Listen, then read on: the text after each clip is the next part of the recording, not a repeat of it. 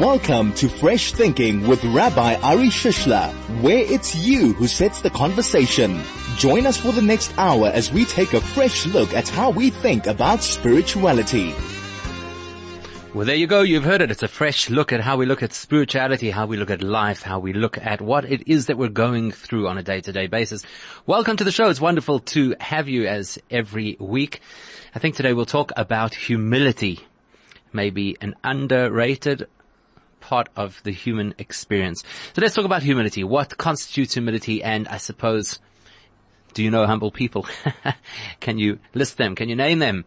Or is it inappropriate to do so? Specifically, I'd like to talk today about whether it is ever possible for being humble to be a bad thing. So that's going to be the specific direction that we take today. As always, you are the drivers of this conversation. Love to have your comments on Twitter at Chai FM and at Rabbi Shish via SMS on 34519 through the Telegram app on 0618951019 and you can always call the studio on 0101403020. What do you think about humility and can humility ever be a bad thing? This is Fresh Thinking with Rabbi Ari Shishler. So humility. So it's the topic that we talk about a lot and it's something we would like to see in people. Often we look around and we say, if only, if only this person was a little bit more humble, if only they were not so self, well, self-assured is not necessarily always a bad thing, but if they weren't so arrogant, we, we wish we ourselves could be more humble. I think. I think people wish that for themselves. Maybe sometimes people believe, listen, I am humble. What more would you like from me? So humility is definitely a trait that Judaism celebrates, and that's why I'm asking the question, can humility ever be a bad thing? Suppose in order to have that conversation, you have to have a working definition for what is humility. That might be a part of what it is that we have to talk about today. But I think it's relevant. I think it's relevant because so often in our society we look towards people and we say, wow, look at that person, so amazing. That person is just so humble. They're in such, you speak to a person who's very successful business person and they're just so down to earth and they can talk to you and they don't have airs and you say, that's amazing. Look at that humility. Or you meet somebody who's a professional, incredibly, incredibly knowledgeable in their particular sphere, but they're able to relate to the average person and bring things down to a level that they can understand. And you think, wow, that's amazing, that humility. And then on the other hand, you have somebody who really has absolutely nothing going for them and they swagger into the room and think that they're a big deal and start throwing their weight around and telling everybody that, you know, and you think, oh, if there's one thing that this person does not have, it is humility. So it's certainly an aspiration for many people, humility. So the question is, well, what is humility? Let's start with that. What is humility? And then we'll get to the question of, is it ever appropriate? Somebody's already responded. Is it ever, is there ever such a thing as inappropriate or, or bad humility? Here's uh, Christian on, on Twitter who says, when you become a doormat in the process, then humility is bad. Humility should be a healthy state, not a sentence. So that's why I think it's valuable for us to have a working definition for what humility is. That word, doormat, is often what people associate with humility. But let's be frank, that is not humility. The fact that a person allows themselves to be taken advantage of, that is not humility. That might be personal weakness. That might be the urge to want to please other people. That might be a lack of self-esteem. That's not humility. Let's be clear about that, and I'm sure that there are people who will agree quite strongly with that, that humility is not about becoming a doormat. On the contrary, in fact, if you think about it, throughout the course of Jewish history, there were people who were the outstanding paragons of humility, and they were certainly not doormats. Here's Martin. Martin says, the definition of real humi- humility is to negate the self by knowing that one, oh, this is, this is hectic. says, to negate the self by knowing that one day you will make great dinner for a load of worms. I mean, there is a quotation like that in the, the Talmud, in Pirkei Avos, the Ethics of the Fathers, it says, Marbe Bosar, Marbe Rima, that if a person focuses on just developing the flesh, well, the more flesh, the more there is for the worms after 120 years. And I suppose that you could say that is something that generates a sense of humility. I don't know if that's called humility. If a person has a consciousness of the fact that they will one day no longer be around and that they will one day decompose, I don't think that that's called humility. That is something that allows a person to feel humble. There's another Mishnah in Pirkei Avos, but it doesn't talk about it in the context of humility, actually, the ethics of the fathers. It talks about it in the context of fear of sin. How do you keep yourself away from bad behavior? And there, the Mishnah recommends that if a person meditates on the fact that at the end of it all, after all the achievements that a person makes in this world, ultimately they get put into the same box and put into the ground and the body decomposes, that would keep a person away from toxic behavior. But it doesn't say it as a form of humility. So yes, I think it is, I think Martin's right, that that kind of reflection can assist a person to remain humble, but I don't think that's what humility means living with a consciousness of the fact that one day I will be worthless. And it certainly, humility certainly does not mean to live in a context where I think right now I'm worthless. And I'd like to come back to that actually a little bit later, just to talk about exactly that, that feeling of worthlessness. Somebody uh, who was a Christian said before about feeling a doormat. I think we need to explore that because that's actually dangerous not only for the reasons that you think, not only for the reason that people might take advantage of you or you might land up in a depression because you feel that you are worthless. Not only for those reasons. There are other reasons as well. And that's really, really important to know. Here's somebody, Samantha, who says that the definition of real humility is to have the quality of having a modest or low view of one's importance. I'm not sure if that really, really defines and clarifies for us. Does it? You tell me. You tell me, is that something that, uh, is a good definition for humility. It sounds almost like a synonym rather than a definition. I think we do that a lot when we try and define things. We just find other ways of saying the same thing, but it's not necessarily a definition. So again, what would you say is the definition of humility? Because it's relevant to our particular conversation, which is, can a person ever lose out? Can it ever be a bad thing to be humble? Um, funny. Some people are funny. So this is uh, at Sticky Dude on Twitter who says humility is never bad as long as you don't brag about it. Reminds me a little bit of a story. It's a story that Hasidim always joke about, about there was a particular shul and that shul every year on Simchas Torah, you know, you dance around the Torah seven, uh, dance around the shul seven times, holding the Torahs and reciting certain prayers. And so what happened was this particular, as many shuls do, they allocated this particular circuit around the Torah will be led by these people. This will be for the rabbi. That will be for the big benefactors of the community. So in this particular shul, they had one hakafa, one circuit of the shul that was specifically for the humble people. So all the humble individuals in the shul would be called up for this great public honor to dance around the Torah at that particular point in time. And obviously that's always told very much tongue in cheek because you can immediately appreciate that if you're the humble person who goes up with your, you know, happily displaying your humility, maybe you're not so humble. So I guess that that's what he was saying, a sticky dude on Twitter, that humility is never bad as long as you don't brag about it. It's quite cute. It is cute. So what would you say? Can humility ever be bad? And uh, as part of that conversation, what is a good definition or what is the best definition that you could come up with for humility? And it's not just about letting go and just about doing for others and it's certainly not about becoming a doormat. So what is it? I'd wager that humility is one of the most tricky traits for a person to really have. Because a lot of what people believe to be humility is not, and I suppose the corollary is true, a lot of what people perceive to be arrogance is not. Confidence is not a conflict with humility. So let's put that as an example. So what would you say? Would you say um, that humility could be a bad thing? And what would you say? Your one-liner. Give us a one-liner. Come on, you can do this. A one-liner definition of what true humility is. You can SMS it on three four three four five one nine. You can send it on Telegram on 0618951019. You could tweet at Chai FM or tweet me directly at Rabbi Shish. This is Fresh Thinking with Rabbi Ari Shishler. Well, there's a moment, I suppose, where you have to show some humility. Somebody walks into studio and starts asking questions that you don't know the answers to. so you got to be hung- you got to be a little bit humble. Craig and I just had a good chuckle. Um, anyway, so we're talking about humility. My question is, can it ever be a bad thing?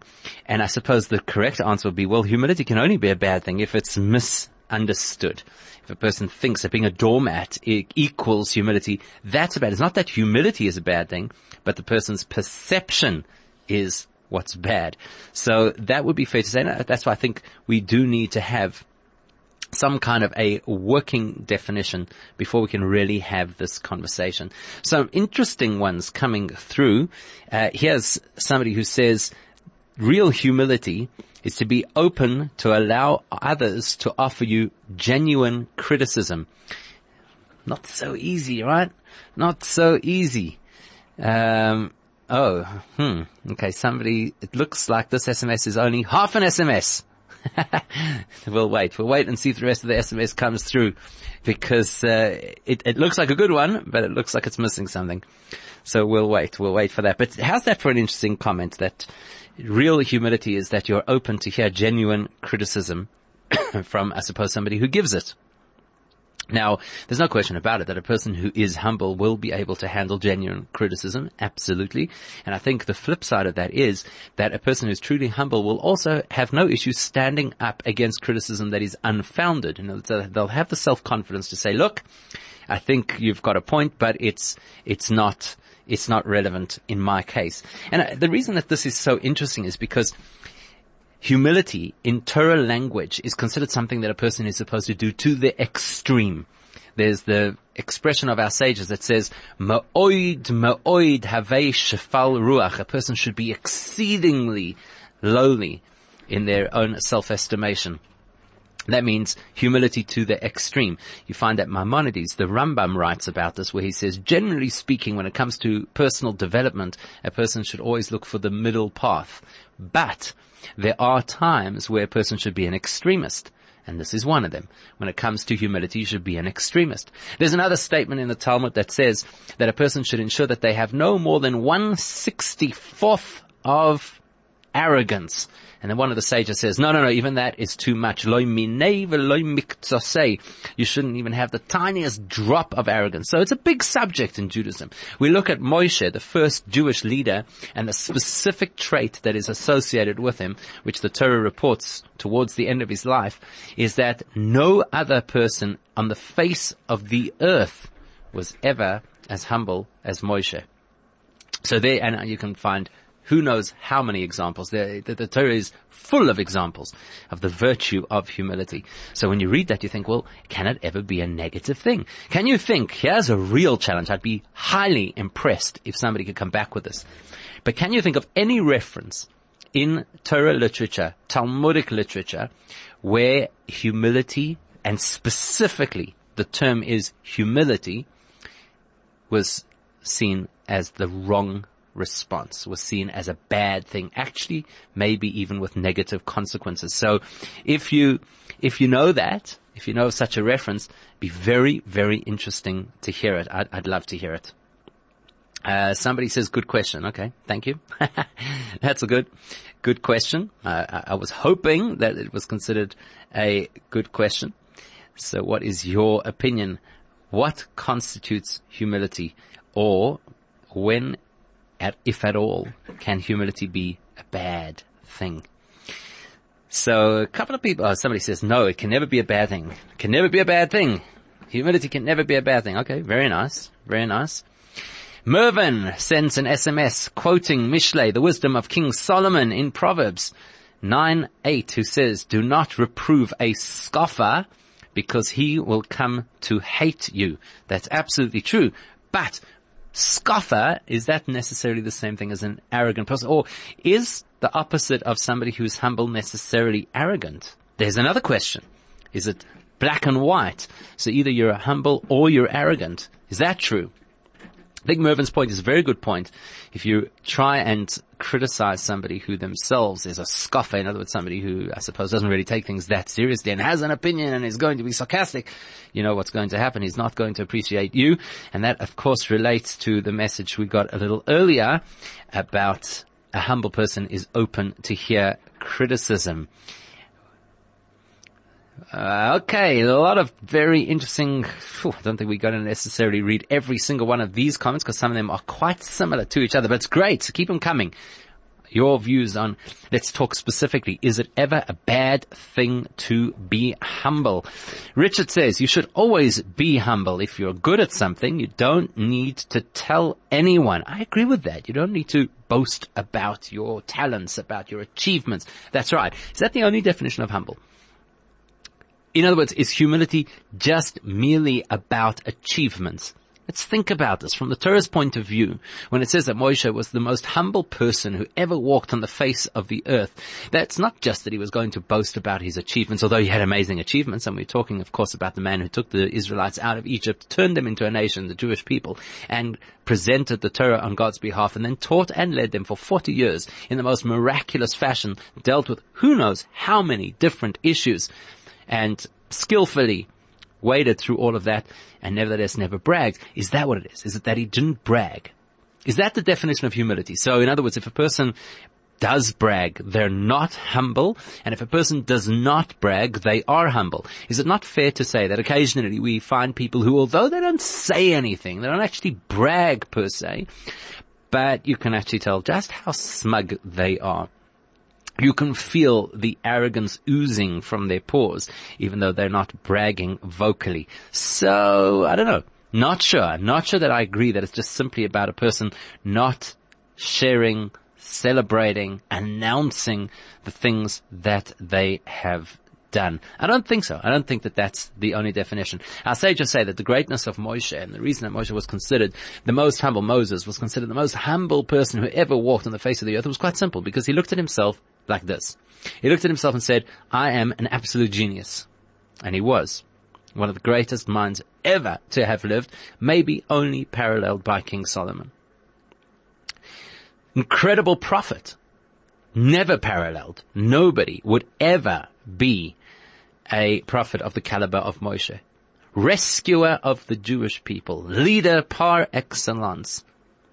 Teacher of Torah. I mean, he had all these things. He looked at himself, I have all these things. That's the truth. I'm the only person ever in history to talk to God face to face and be able to survive. So, where's the humility? The humility wasn't that he downplayed any of those things. His humility was quite simple. He said, and all of that is not my achievement. All of that is simply God given. So God did me a tremendous favor and he endowed me with this incredible brain and he endowed me with prophecy and he endowed me with leadership skills and he gifted me with the opportunity to take the Jewish people out of Egypt and he gave all of that to me and how on earth could I possibly be anything but humbled by the fact that he gave it to me? And who knows? Had he given it to the next guy, maybe the next guy would have done a job that was even better than what I'm doing. I have nothing to be proud and arrogant about. It's quite simple. I have a gift. So, if you take that view of humility, it can never be bad. That can never be bad. That's the humility where a person says, I appreciate what I have in life. That's fantastic. When could humility ever be a bad thing? That's what we're talking about today. If you've just joined us, you're welcome to join the conversation. That's my question. Can humility ever be a bad thing? You can call us on 01 01 403020. Otherwise you do what everybody else prefers to do, which is to send an SMS on 34519 or to message via Telegram on 0618951019 or tweet at Chai FM or directly to me at Rabbi Shish.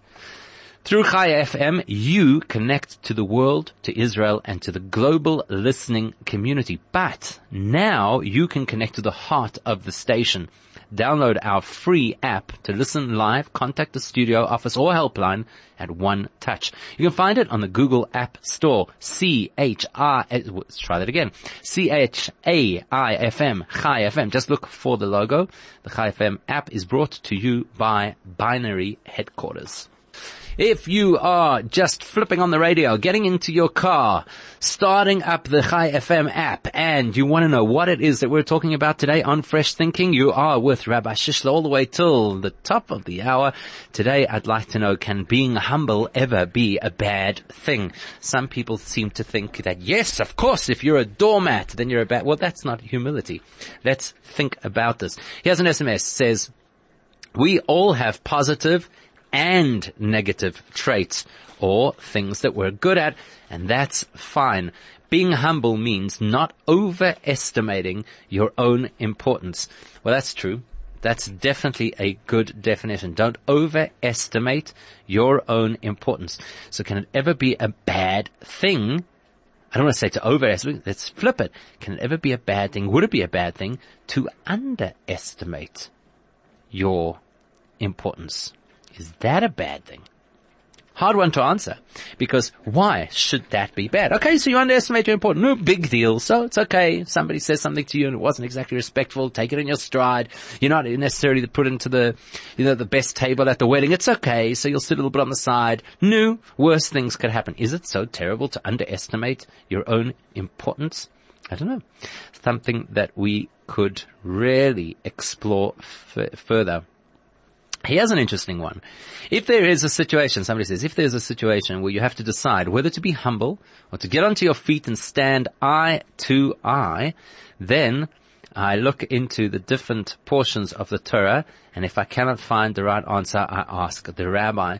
But by no means do I always act humble from the start as a principle. That's very interesting. In other words, that implies that sometimes to be humble is not necessarily the correct approach, and sometimes actually what you need to do is to be able to say, mm, this is a time where I've got to put on my big boy pants and stand up strong and do what I got to do and take it on the nose. Yep. Absolutely. We do know that Moses did that many times along the way. Uh, here's some, okay, it's funny how certain people share very similar messages.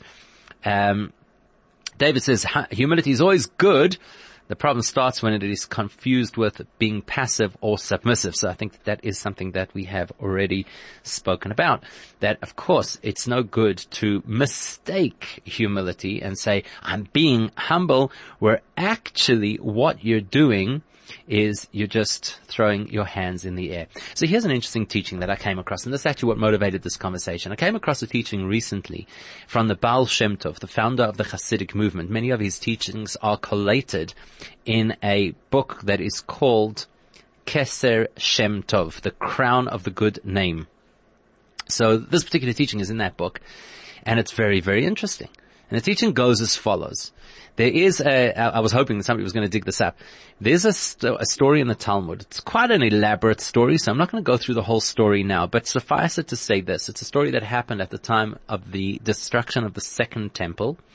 There was this very underhanded attempt by an individual to ambush the Jews, to get the Romans to become angry with the Jewish people. And when the rabbis came across this particular story and they realized that this was going to end badly, there was a whole debate as to what to do with the guy. And some people, or what to do with the situation. Some people proposed, listen, just, just get rid of him. Let's make him disappear.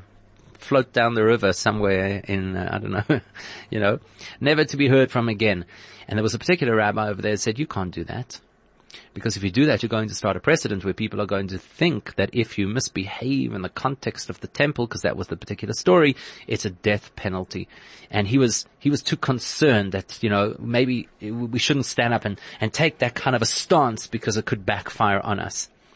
And the direct result of the fact that they did not take action against this guy meant that he then went back to the Romans and spread a rumor that the Jews were planning a rebellion and as a direct result of that, Jerusalem was attacked and destroyed.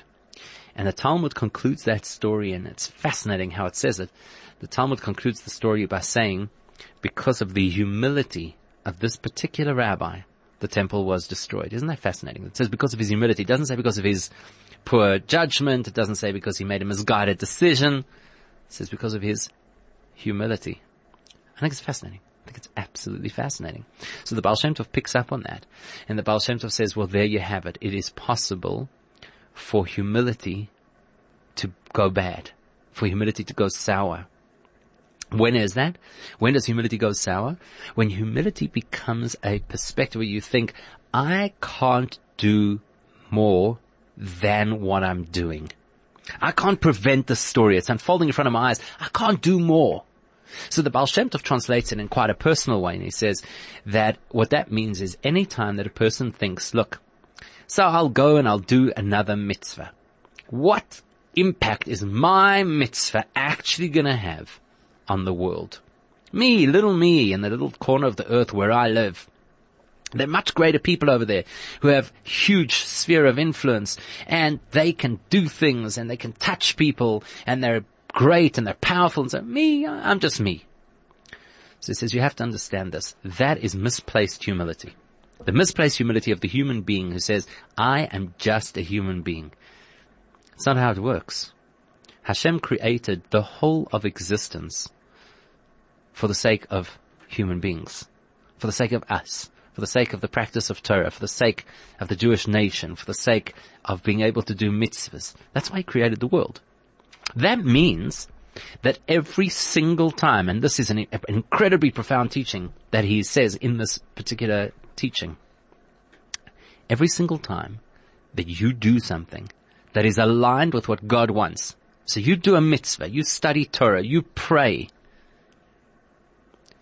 what happens then is you have a ripple effect on every single layer of creation. So you could take the so-called quote unquote humble route and say, who me? What I'm going to have an effect? I don't know anybody.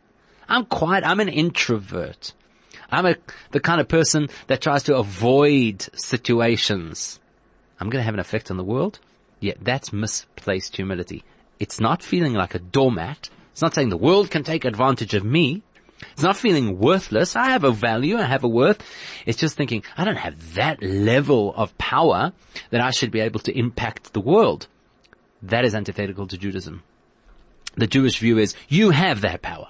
Your next decision, right now, whatever it is, wherever it is, the person who's sitting next to you, the way that you talk to them, the mitzvah that you're going to do, the Torah that you're going to learn, the prayer that you're going to say, the Tehillim that you're going to read, that is going to explode meaning, holiness, spirituality right through every strata of existence. And you dare not say, who me?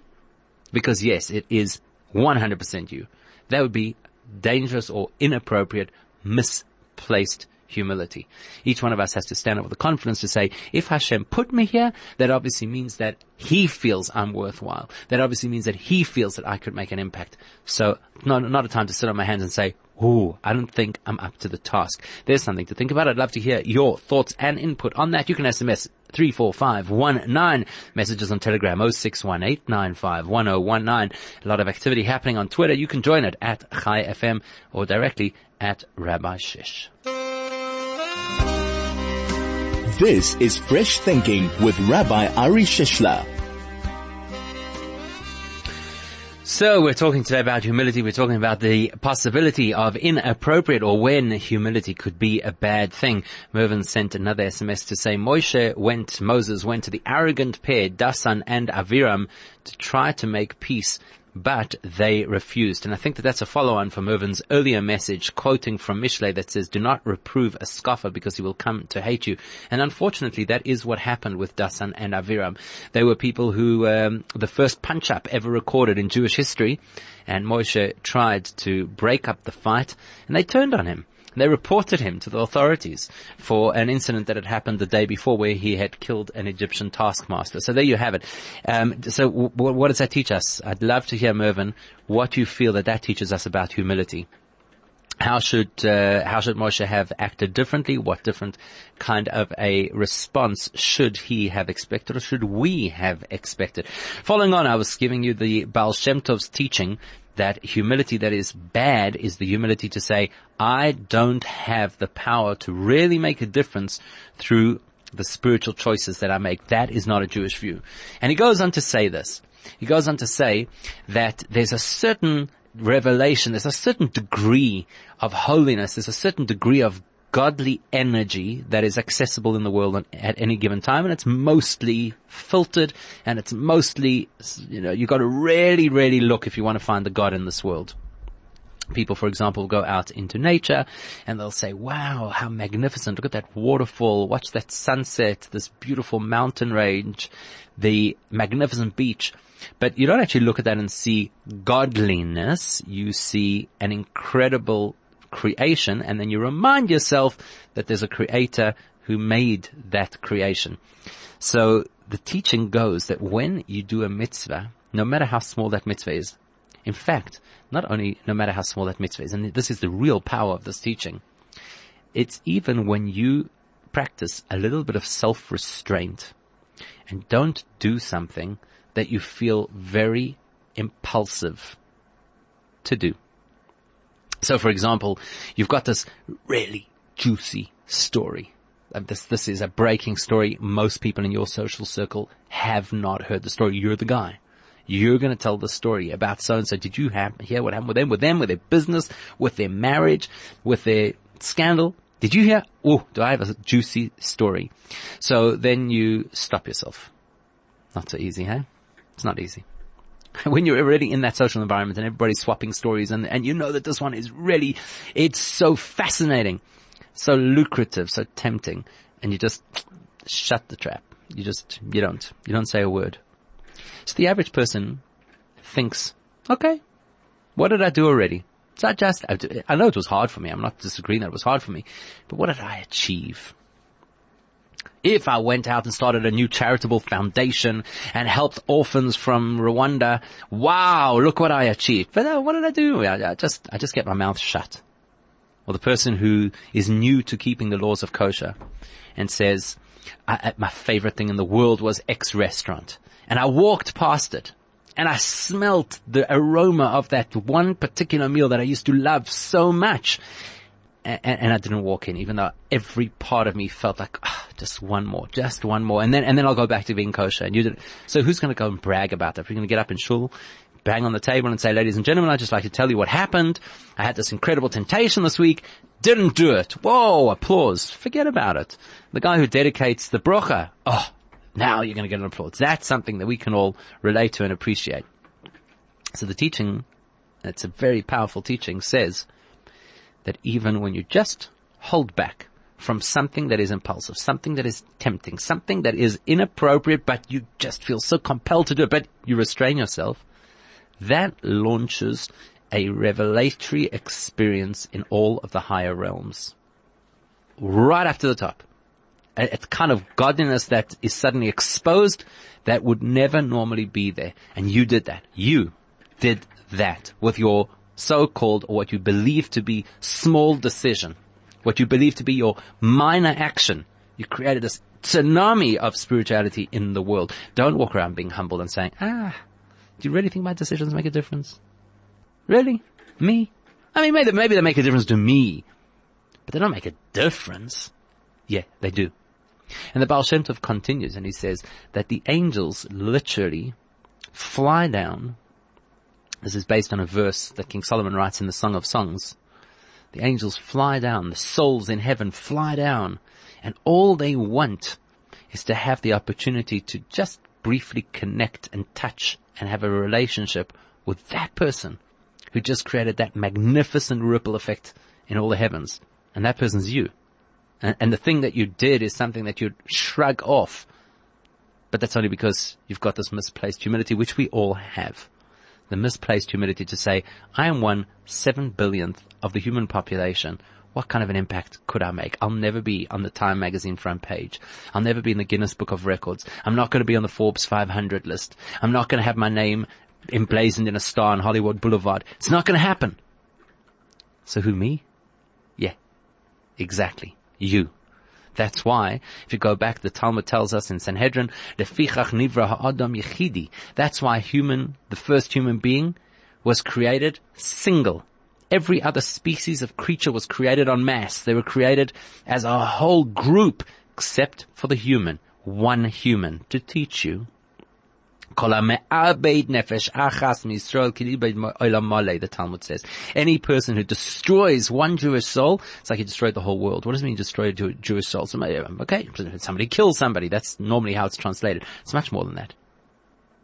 If you don't allow your soul to feel its greatness, to impact the world, to go out there, to make a difference, if you keep telling yourself that it's minor and it's not that important, it's like you're destroying the world like this man, this rabbi, who was really trying to be humble and say, listen, we can't, we can't stand up to the Roman Empire. We can't stop, can't put our finger into this hole in the dike just by getting rid of this one guy who's trying to be a rabble rouser. There's going to be more problems to come. The Talmud says because of that humility, the temple was destroyed. And you know how Judaism works. Whatever is taught is always taught in both the negative and positive. Usually one side is stated and the other is implied. So the stated message is, the man who was too humble to stand up and say, we can make a difference in this very dangerous scenario that destroyed the temple. Well, then the flip side, the unstated, the eluded message is, when you do stand up, when you do have that confidence, when you do have that pride in the possibility of my soul that Hashem invested in me, which means that it has incredible potential, when I recognize that the tools that I have are not tools of my making, they are the infinite tools of the infinite being called mitzvahs, called prayer, called Torah, that's my arsenal. When you stand up strong, then you rebuild the temple. It's that strange psychological loop that we fall into that tries to diminish our capacity for impact. That's what destroys worlds.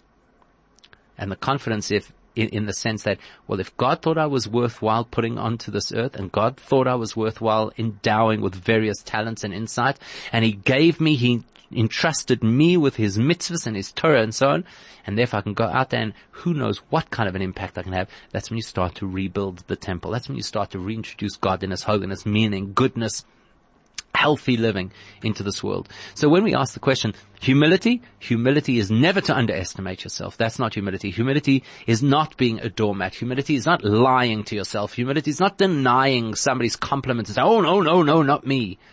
Humility is knowing who you are and realizing that what you have is a gift and therefore don't stop there and think, oh, I'm humble. No, I'm humble enough to step up to the plate. That's a unique kind of humility. If you've got a thought that you would like to share, I'd love to hear it. 34519 is the SMS line. You can telegram us 0618951019. Tweets also on at Chai FM. This is Fresh Thinking with Rabbi Ari Shishler. Some really nice messages coming through. It's a pity that uh, we can't address them all with the time left. Mervyn, another SMS uh, following on, because Mervyn said earlier that Moses went to the arrogant pair, Dathan and Aviram, to try and make peace with him, but they refused. So here's the follow-up SMS that says, that was Moshe's trait. He called them to come to him since he was the leader they refused, so he went to them. There's nothing greater than peace. And of course that's a great illustration of humility, right? And Moshe said, I'll come to you. If you're not going to come to me, even though you're in the wrong, you're absolutely in the wrong, still, he was willing to step down and go and try reconcile with these people himself. I think it's a very profound and powerful lesson for us to remember that humility is an incredibly important trait. It's something that is vaulted and vaunted in Judaism. It's something that we look up to. We try our best to achieve. As I said in the beginning, the Rambam says it's the one area of personality where you can be an extremist. You, can, you are allowed to be an extremist with humility. But at the same time, we should never think that humility just is an excuse not to do. I am not that guy. I am not that powerful. That's antithetical to Judaism. There were people. Remember the story. You have, uh, in, uh, it manifests in various ways in the Torah, but remember the story, for example, of the spies. And they were told that they had the opportunity to go into Israel, conquer the land, and they came back and said, no, we, we actually don't think we can do it. What they were effectively saying is misplaced humility.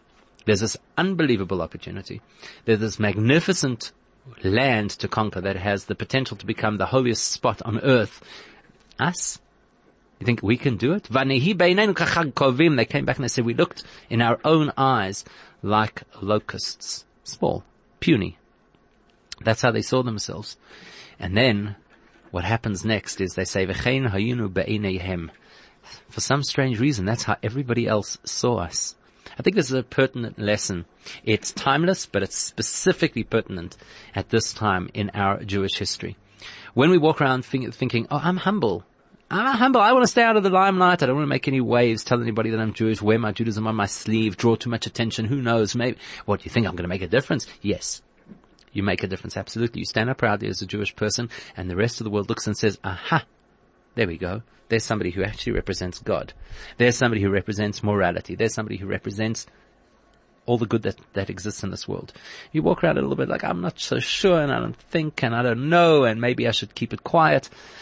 Then exactly like that story of the spies, you see yourself as small, the world sees you as small. That's misplaced humility. So here's one way to look at it. We're compared, specifically our generation, the generation that is called the generation just before Mashiach, to a midget standing on the shoulders of giants. So yes, I'm a midget. Fine. But that doesn't mean I'm disempowered. The misguided humility is to think because I'm a midget, I don't have an impact. No, I'm on the shoulders of giants. I have a huge force behind me. I have a huge investment from God into me and into the mitzvahs that He gave me. I can literally change worlds. And that's what we're supposed to do. So thank you for all the interaction and messages. I hope that that's something we can all reflect on and possibly apply in our lives. And let's go out and change the world for the better. Turn it into this Garden of Eden that God originally intended it for, for it to be. Have a wonderful Shabbos.